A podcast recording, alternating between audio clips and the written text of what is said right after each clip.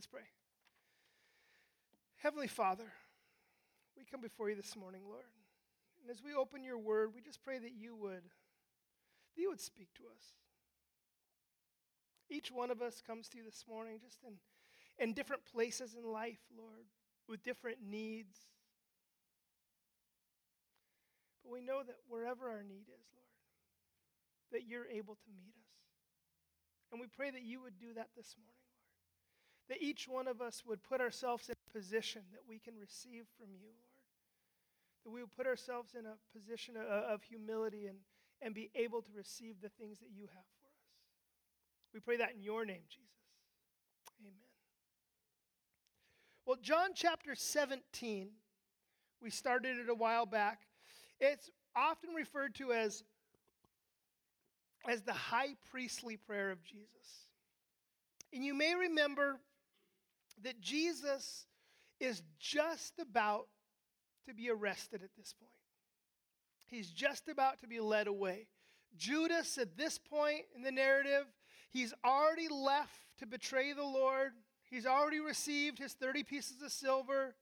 At this point, the disciples have already left the upper room. They already shared in that, in that Passover meal together. They already partook of that, of that communion and, and, and received the, the new covenant. And at this point, they're, they're headed towards that garden called Gethsemane. And on the way, Jesus is talking about the vine and the branches, you know, talking about abiding and all that. And, and here, at some point on the way, Jesus offers up this prayer to the Father. And as we saw, all of John chapter 17 really is, is one prayer that the Lord offers up. And we looked at verses 1 through 11 last time, a few weeks ago, before I was on my um, paternity leave. Um, we looked at John chapter 17, verses 1 through 11. So we're going to pick it up in verse 12. And Jesus says, While I was with them, I kept them in your name, which you have given me. I have guarded them, and not one of them has been lost, except the son of destruction, that the scripture might be fulfilled. There's a lot in that one verse right there. He says, I have kept them in your name which you have given me. I like how the NLT translates it. I have protected them by the power of the name you gave me. And I like the thought there, the idea, the power of the name that you have given me. Jesus says, during my ministry here on earth, you gave me this set of people, and I, and I kept them all safe. I guarded them. I, I was their good shepherd. I didn't lose any of the kids. And parents, you understand this, right? Some kids are wanderers, some kids are runners, some kids are right there on your hip all the time. But some of them, man, you turn your back for a second and they're gone. You turn around and they're off at the Bolt candy section at Winco. You know, and, and you go to the grocery store and it's like trying to herd cats. Right there, every direction. Can I have this? Can I have that? And, and, and Jesus understood that. And he says, Look, you gave me this group of people. And I didn't lose any of them. And that was quite an accomplishment, looking at the disciples and who they were. And it's interesting to note here that Jesus, as we read through this passage, he's sort of already speaking about his life on earth in, in the past tense, isn't he? He says, I was with them. I guarded them. I kept them. None have been lost. It, it's almost as though the things are already done in his mind. That the, the, the, crucifixion and all that, it's, it's already, he, his heart is so set on it that, that he's already said, it's done. And he says, none were lost through the power of the name you gave me. And our translation here says, through the name that you gave me. What is the name that the Father gave the Son? We see in Scripture a lot of names for Jesus, don't we? And I think each one of us Each one of them gives a little insight to us into, into who Jesus is.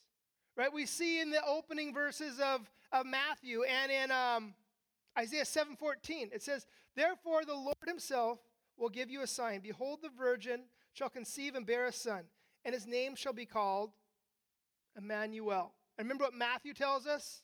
He clarifies which translates God with us. And, and, so we see that aspect of Jesus, that, that divinity, the incarnation. Right? We talk about Jesus Christ, Christ, or, or, or the Messiah, the Mashiach. It means the anointed one. John chapter 1, it says that Jesus is, is the Word. Jesus is the, is, the, is the Logos of God. We see Jesus referred to as, as the Lamb of God, the one who takes away the sins of the world. We see him referred to as, as Rabboni or Rabbi, the, the teacher, the instructor. We see him referred to as, as the beloved Son. We see him called the only begotten of the Father. Oftentimes, John uses this title, the Son of Man. It's an Old Testament messianic title. We see him referred to as, as the great high priest, that, that, that mediator, the in between, in between the Father and humanity. We see him referred to as the King of Kings, the, the ruler of all creation. We learn in Colossians that all things were created by him and for him. He's referred to as the Prince of Peace, as the Lion of the tribe of Judah, as the Savior, as the Redeemer. And, and which one of these names was Jesus referring here to in John chapter 17? All of them, maybe? But I think specifically he might have been referring to his own name, right? Yeshua, Yehoshua. It means Yahweh saves, the Lord saves. And, and, that's certainly the most common way we refer to our Lord, right? As Jesus. The Lord saves. And he said, it's, it's by that name that I have kept them. It's through that name, through the fact that the Lord saves. And then he goes on and he says, I'm leaving. And I pray that that same power would watch over them. That same power that, that you gave me, they would use that power to keep them when I'm gone. And then he says, None were lost. And again, that reminds us that Jesus is able to save us, that he's able to keep us. And of course, he's, he's speaking spiritually here, right? Not physically. And we know that life gets hard. Life was hard for the disciples, right? They're wandering around. They're poor. They're, they're outcasts but they trusted in Jesus and he was able to preserve their souls. Right? They got off course to be sure. They messed up. They did some stupid stuff, didn't they? Right? Peter rebuked Jesus. Remember what Jesus said? Get ye behind thee, Satan. The disciples, remember when they were one time out ministering and nothing happened, and, and the disciples said, Jesus, should we just call fire down from heaven and burn up the whole village? John and his brother got their mommy to come ask Jesus if they could sit on his right hand and his left hand in heaven. See, they're always doubting, they're always lacking faith. They're fighting and arguing among themselves. I mean, these fellows, guys, they weren't on the honor roll. Right? They they weren't they weren't the all-star team. But they belonged to Jesus and he kept them. What does that say about us? And we're just like the disciples, aren't we? We mess up, we screw up, we do stupid stuff all the time. We fail the Lord constantly, but He's still there for us. He said, No one was lost except the one headed for destruction. The New Revised Standard Version, it's a mouthful, isn't it? for a translation, the New Revised Standard Version. It says that it says, and not one of them was lost, except the one destined to be lost, so that the scripture might be fulfilled. And, I like that idea there. He says, the one destined to be lost. And, and some translations say, except the son of perdition. And perdition, that anybody know what that word means? Perdition. It's not a very common word that we use, is it? It means to be wasted. Some of our translation says the one doomed to destruction. What are we talking about here? What's the idea with that word? Remember Matthew chapter 26 and John chapter 12, and actually all four of the Gospels, we see this, this instance where, where Mary comes and she breaks open that, that jar of perfume, remember, and she, and she anoints the feet of Jesus. And, and it's a very costly, expensive perfume. And in John's account, we see that Judas was, was very indignant. He was very upset at this thing. Because remember, he was the one who kept the money for the team. And remember, we know that he was kind of pilfering off the top a little bit. And he saw this waste. He realized that he was going to lose his cut. And in Matthew and Mark's account, he says, why, why this is so wasteful? And the word waste there is apoleia. And it's interesting because that's the same word used here in verse 12. This word perdition or, or destruction or destined to be lost. It's that same word waste. Judas Iscariot, the one whom betrayed Jesus, his life was a waste, he says.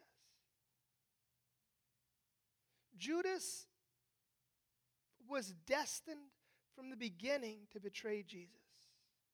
He was destined to have a life that was going to be wasted, doomed to destruction. And I want to be clear here as Jesus is saying this.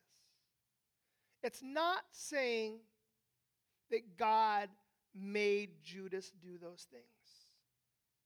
It's not saying that God made Judas betray Jesus and then punished him for it. It's not as though the Lord said, I'm forcing you to reject me, and then I'm going to send you to hell for rejecting me. Right? And, and, that's what some schools of theology teach, right? That we don't have a choice. I don't get to choose if I'm going to be a Christian or not. God chooses who's going to be a Christian, and then whoever doesn't become a Christian goes to hell. And right, and taken to its logical conclusion, that's double predestination. That God predestined some for heaven and he predestined some for hell. But that goes against the, the teaching of Scripture, doesn't it? And that goes against everything else we see in Scripture. That, that doesn't seem like the loving and kind and merciful Lord that we see revealed to us through the Word. And so, what I believe is being said here is that God already knew what Judas was going to do. He already knew the kind of guy that Judas was. Right? And there had to be a Judas in the group to betray Jesus so the ultimate plan could unfold. And so God picked a Judas to put in the group so that this could happen. Right? He used Judas's nature, his, his natural inclinations to accomplish his ultimate divine purposes. In Romans chapter 8, verse 28, we all know the verse, right? God works all things together for good for those who love God and are called according to his purposes. We, we see this idea unfold throughout all of Scripture that God has this, this divine, sovereign, providential plan that is far bigger, that is far grander than we can even begin to understand this side of eternity. I, I don't really think, in fact, I know that we don't really grasp the full depth of the Lord's sovereignty. I don't think we really get how completely He is in control of all things at all times, every single detail. Right? Jesus says in Matthew chapter 10 that not a, not a single sparrow falls to the ground and the Father doesn't know about it. And we get this idea sometimes, and we might not ever say it, we might not articulate it, but we get this idea that God is really kind of like us.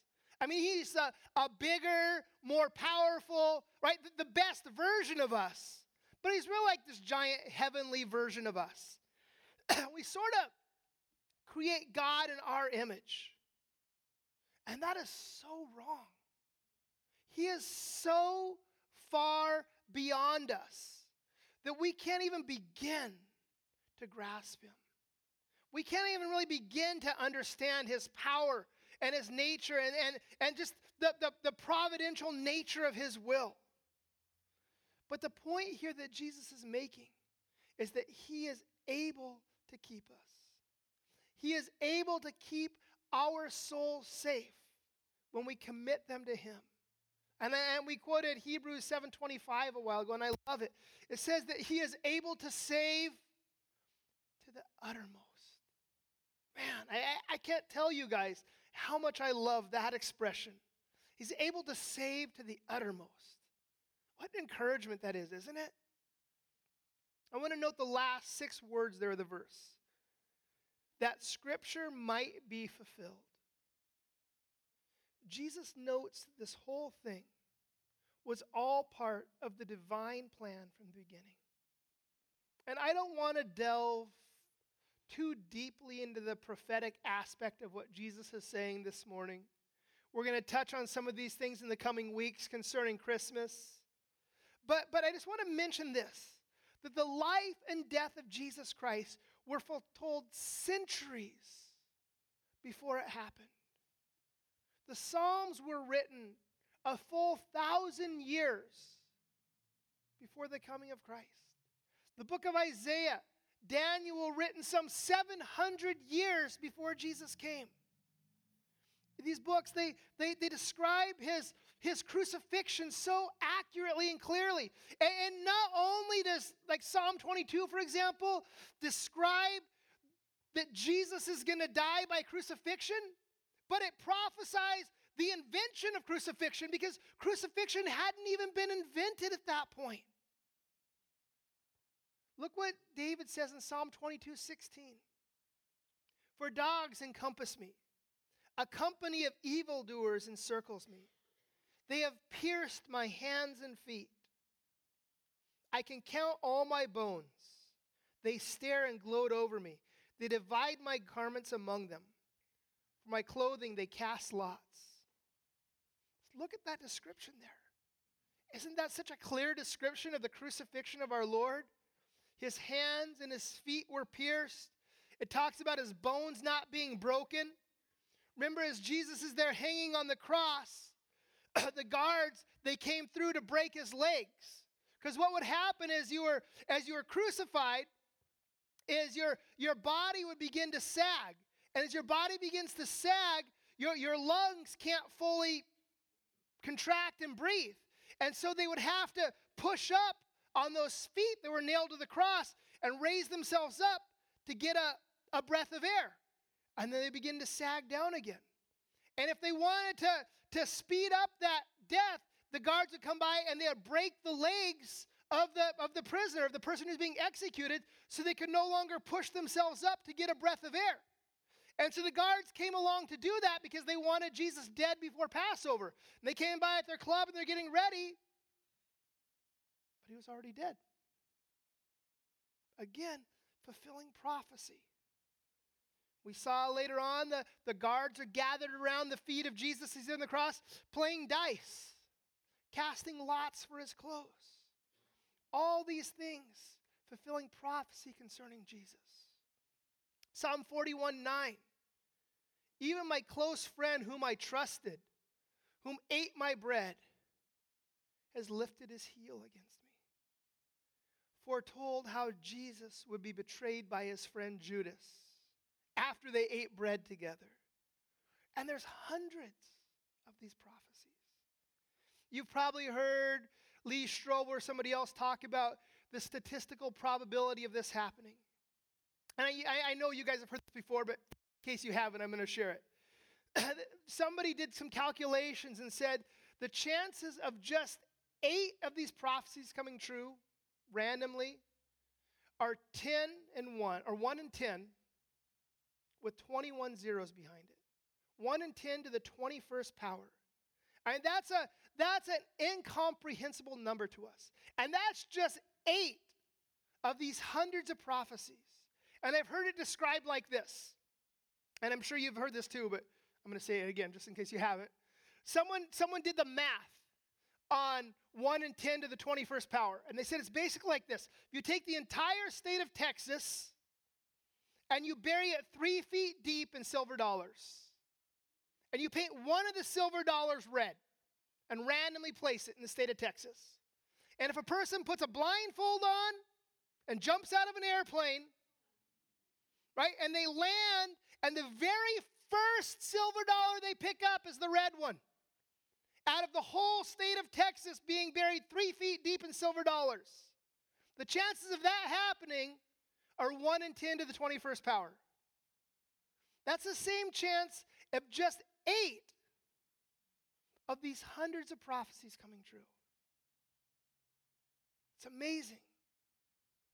That gives us faith in the scriptures, doesn't it? I mean, if God didn't write this, who did? Who, who can predict the future besides our Lord? Right? No other, no other religious texts have, have predictive prophecy. Well, let me clarify. No other religious texts have predictive prophecy that has verifiably come true.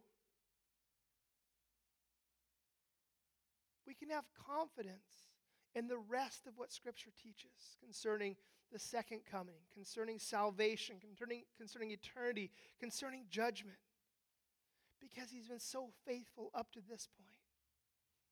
And I heard someone say this, and I like it.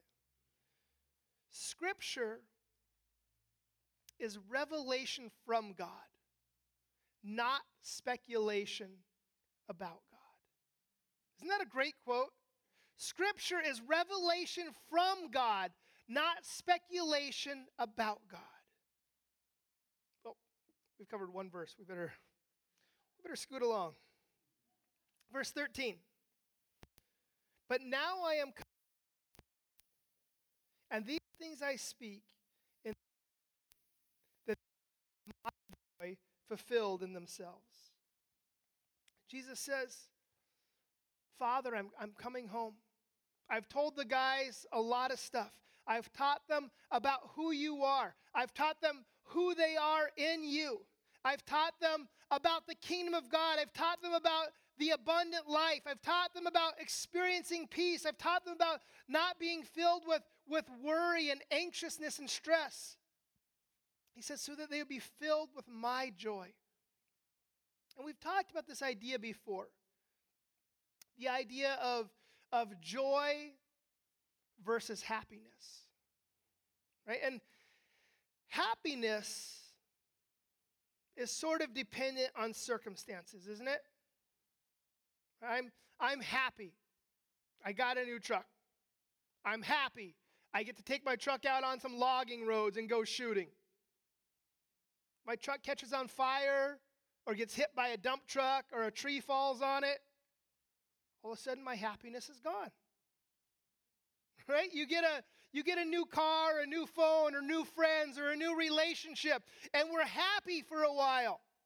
You know, I I last year I got a I got an iPhone 10 and I was happy. Now there's a stupid iPhone 11. we need something new. Happiness is dependent largely on our outward circumstances. And joy is independent of our circumstances. Joy isn't based on what's going on around us. It's based on, on who we are in the Lord, on, on what He has done for us, what He's presently doing in us. Joy is based on the eternal hope that we have as believers. Jesus says, I taught them about the kingdom. I taught them about you, Father. I taught them so that they could experience that joy, that peace that's, that's not based on the external, that peace that's not based on the temporal, that peace that's not based on what's going on around them, that peace that's based on what's going on inside of us, that peace that surpasses all understanding, as Paul talks about. He says in verse 14, I have given them your word, and the world has hated them because they are not of the world, just as I am not of the world. I have given them your word. We talked about this a little bit last time, I think. John chapter 1, verse 1. In the beginning was the Word, and the Word was with God, and the Word was God. And verse 14, and the Word became flesh and dwelt among us. Jesus is the Word. He's the Word that, that became flesh, the Word of God in, bodily form, the Word of God for all to see, living and powerful, like a sword able to divide between soul and spirit. And there's some there's some connection between the written word and Jesus that I, I don't fully get it. I, I, can't fully articulate it, but there's some mystery there that, that Jesus and the written word are, are, are connected, that they're linked together as one. And Jesus says, the world hates them. And he's talking about the disciples, and he's talking about us here. He's talking about followers of Jesus. The world, right, the world system, society, culture, it hates us because we're no longer part of that system. And we see this taking place all around us, don't we? We look at all the legislation going through with, with things like, like same-sex marriage and, and, and all this stuff with gender. We see believers standing up for rights of the unborn. Right? We stand up when we see something is wrong. We say, no, that, that shouldn't be. And all of a sudden, the world turns on us. Politicians hate us. The media hates us. The church is so despised by our culture. You know why? It's because we belong to a different system. We're citizens of a new kingdom, aren't we? New believers begin to walk with the Lord, and all of a sudden, friends start to turn on them. Family members start to turn on them. They don't understand it. Right? Why couldn't you just become a drug addict? Why couldn't you just become a prostitute or a bank robber? You had to become a Christian? Listen, saints, you are not of this world anymore. You're no longer a part of this kingdom. You're a part of a new kingdom, a heavenly kingdom. Paul tells us in Colossians 1 that we've been transferred out of the kingdom of darkness and into the kingdom of his dear Son. We have a new citizenship in heaven. Paul also says, All who desire to live godly in Christ Jesus will suffer persecution. Jesus says, I don't belong to this world, and you belong to me. So you don't belong to this world anymore either. We're just passing through. And while you're here, you can expect to be disliked. You can expect to be rejected by Satan's system. Jesus says, It rejected me. Why would you expect it to love and respect you? Are servants greater than the master? Jesus says in John 13. And by the way, if you never have any issues with the world, no, no rejection, you might need to ask yourself, you know, are you really walking with the Lord? Are you really a light shining in the darkness? If you can live in the midst of, of depravity and darkness, and you can rub shoulders with sin, and they never have any issue with you, you need to ask yourself if you're really living the way you should be. Verse 15 I do not ask that you take them out of the world, but that you keep them from the evil one. So, Jesus here, he continues his prayer. He says, Lord, don't take them out of the world, but keep them safe while they're in it. Do you ever wonder why Jesus doesn't just snatch us away to heaven the instant we come to the Lord? Transport us home like Star Trek, a little, little fade out. That'd be kind of nice, wouldn't it? Save us from the hard times, the suffering, the pain that life brings. Who led you to the Lord? What if they'd been transported away the instant they got saved?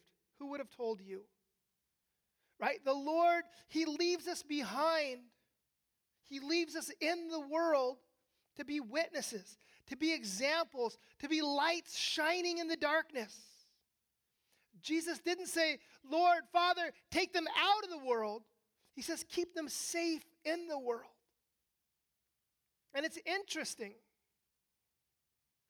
because, on one hand, you look at that and you say, wow, Father kind of failed on that one. Literally, tens, maybe hundreds of millions of Christians have died for their faith throughout history. Did the Father not answer Jesus' prayer? Or is Jesus and the Father's idea of safety different from ours?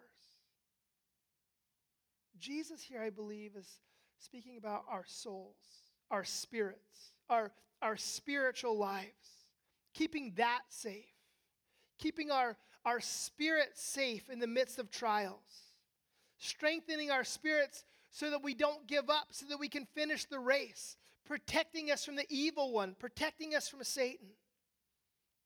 I remember when I was in Belize, I used to see soldiers all the time out deployed on the streets. There would be the police, they'd be kind of patrolling the neighborhoods, and they already have, it's called the BDF, the Belize Defense Force. And they would always have these, these BDF escorts with them. And they'd be out there, you know, and they'd have their Kev on, and they'd have helmets, and they'd be having their, their, their M16 or their M4, and their combat boots, and their fatigues, and, and all that stuff.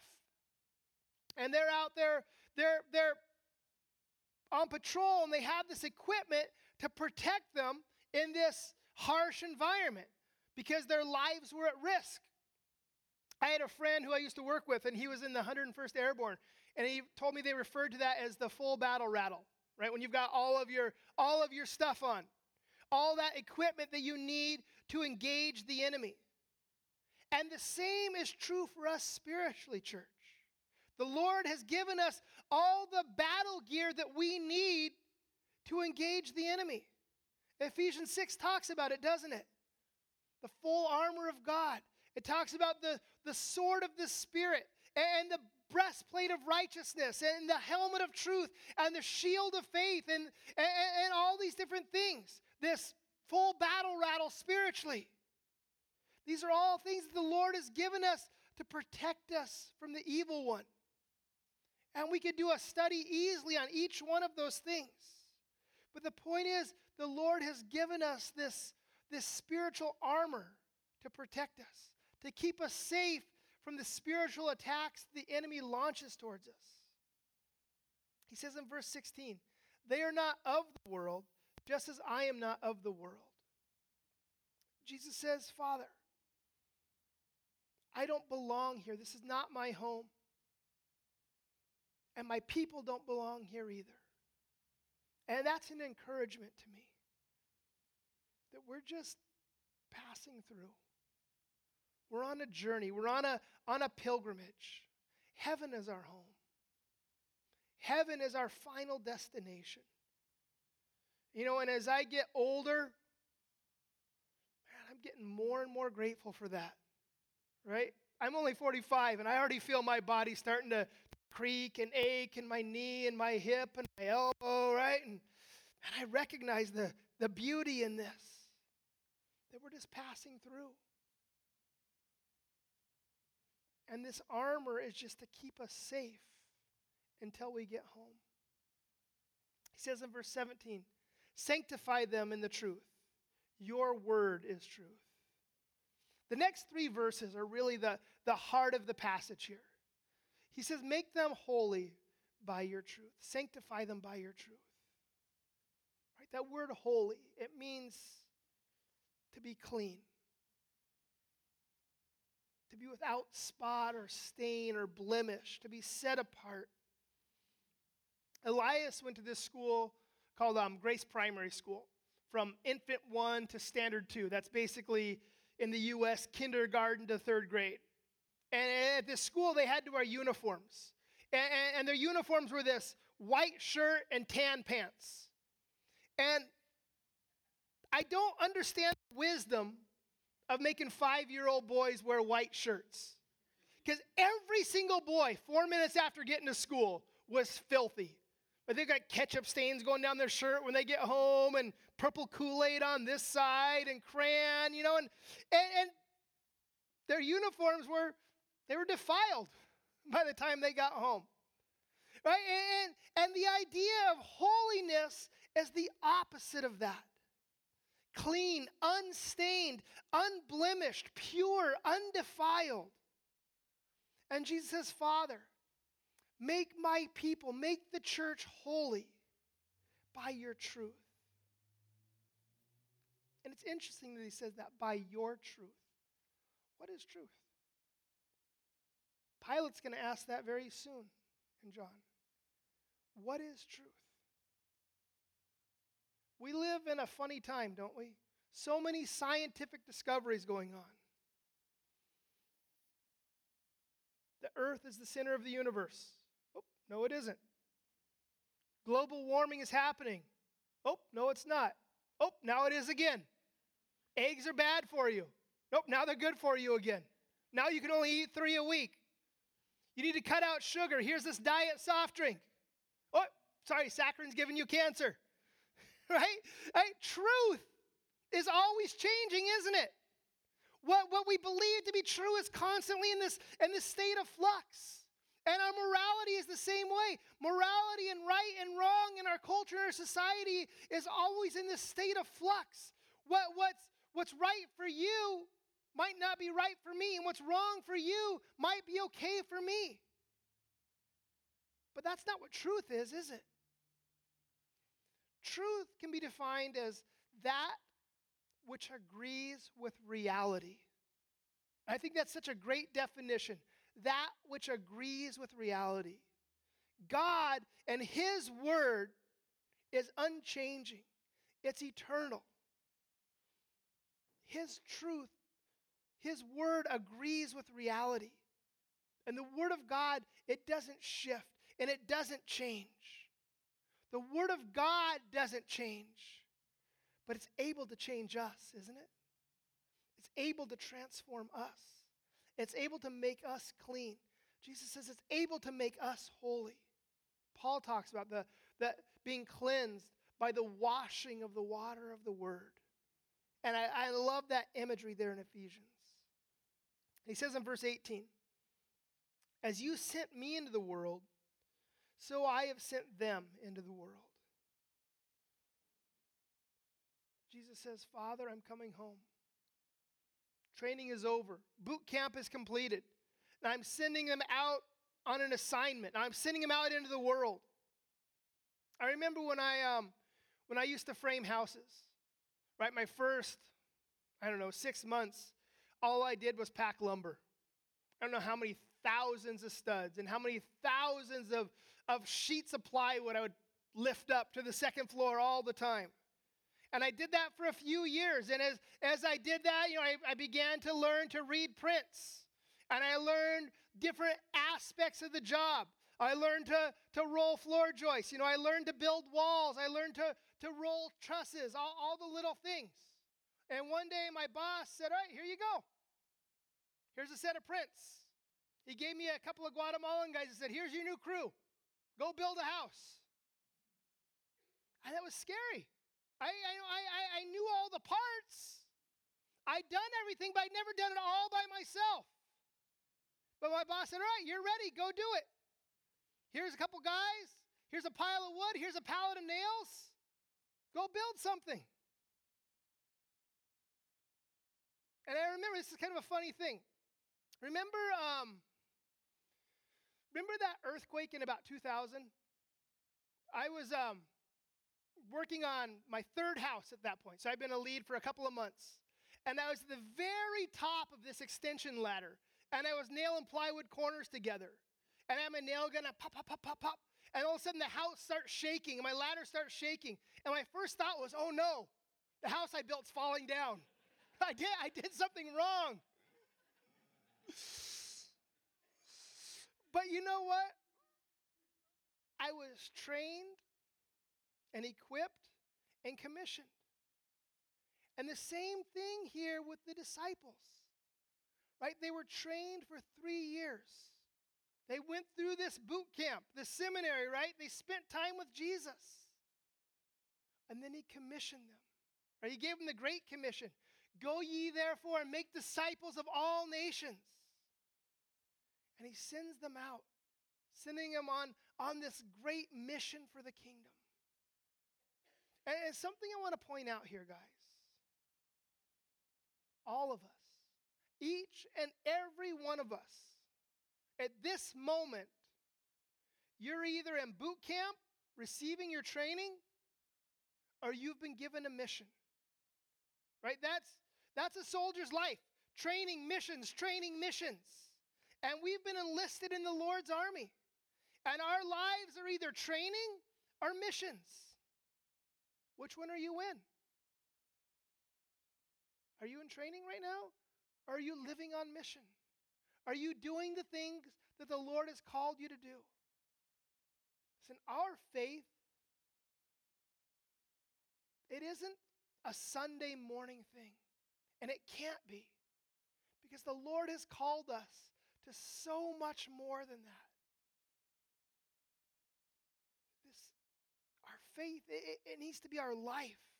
Every aspect of our lives need to be devoted to the Lord. We need to always be on mission, always be serving the Lord, always seeking His will, always doing what it is that He wants us to do. Jesus closes with this profound statement. And for their sake, I consecrate myself, that they also may be sanctified in the truth. Remember the context here. Jesus is just about to go to the cross. The next morning, Jesus would be crucified. And this is on his mind, this is heavy on his heart. He knows the suffering that he's about to endure. He's knowing that he's going to be leaving the people that he loves. And I imagine that his heart was aching for what his people were going to go through as well. And he says, Look, I am going to give my life as a, as a sacrifice for my people. I'm going to die for my people. And remember, this is the reason Jesus came. We talked about this before.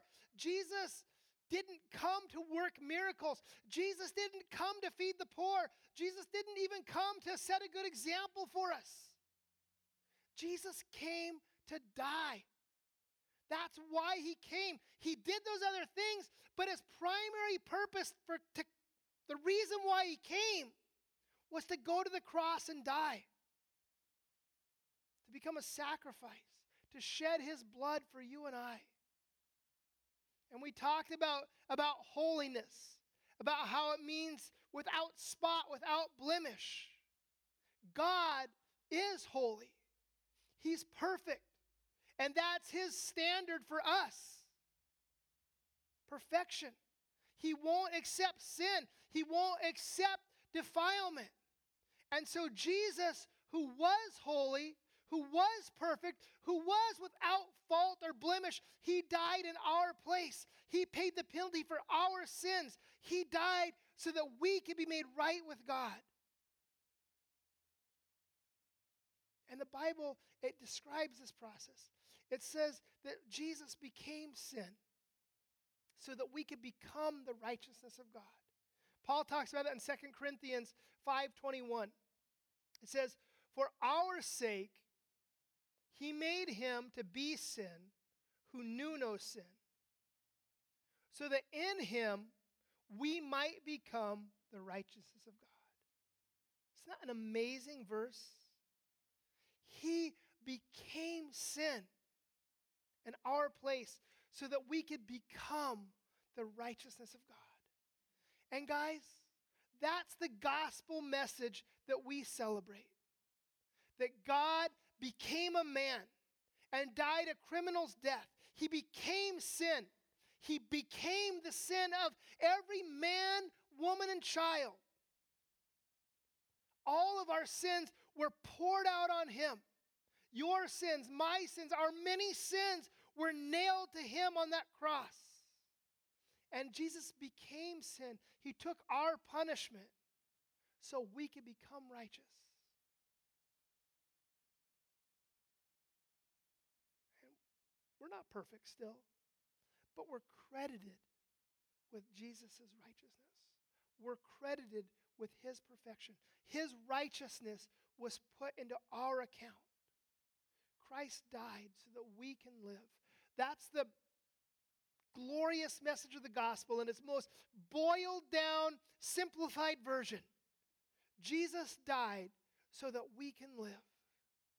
Do you believe that? He died so that we can live. His blood was shed to pay the penalty of our sins. And I know that almost everyone here is a believer.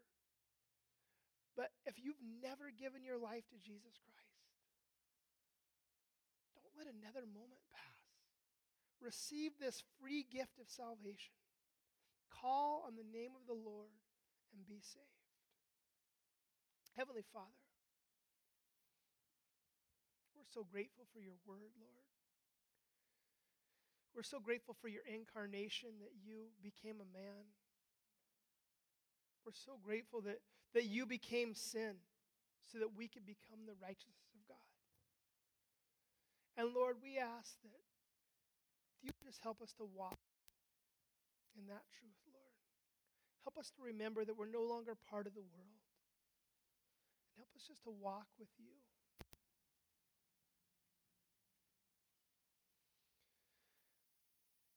Lord, have your, have your perfect will in each one of us, we pray. We ask that in your name. Amen. As we continue in worship, guys, if anybody needs any prayer, I'll be available on the side.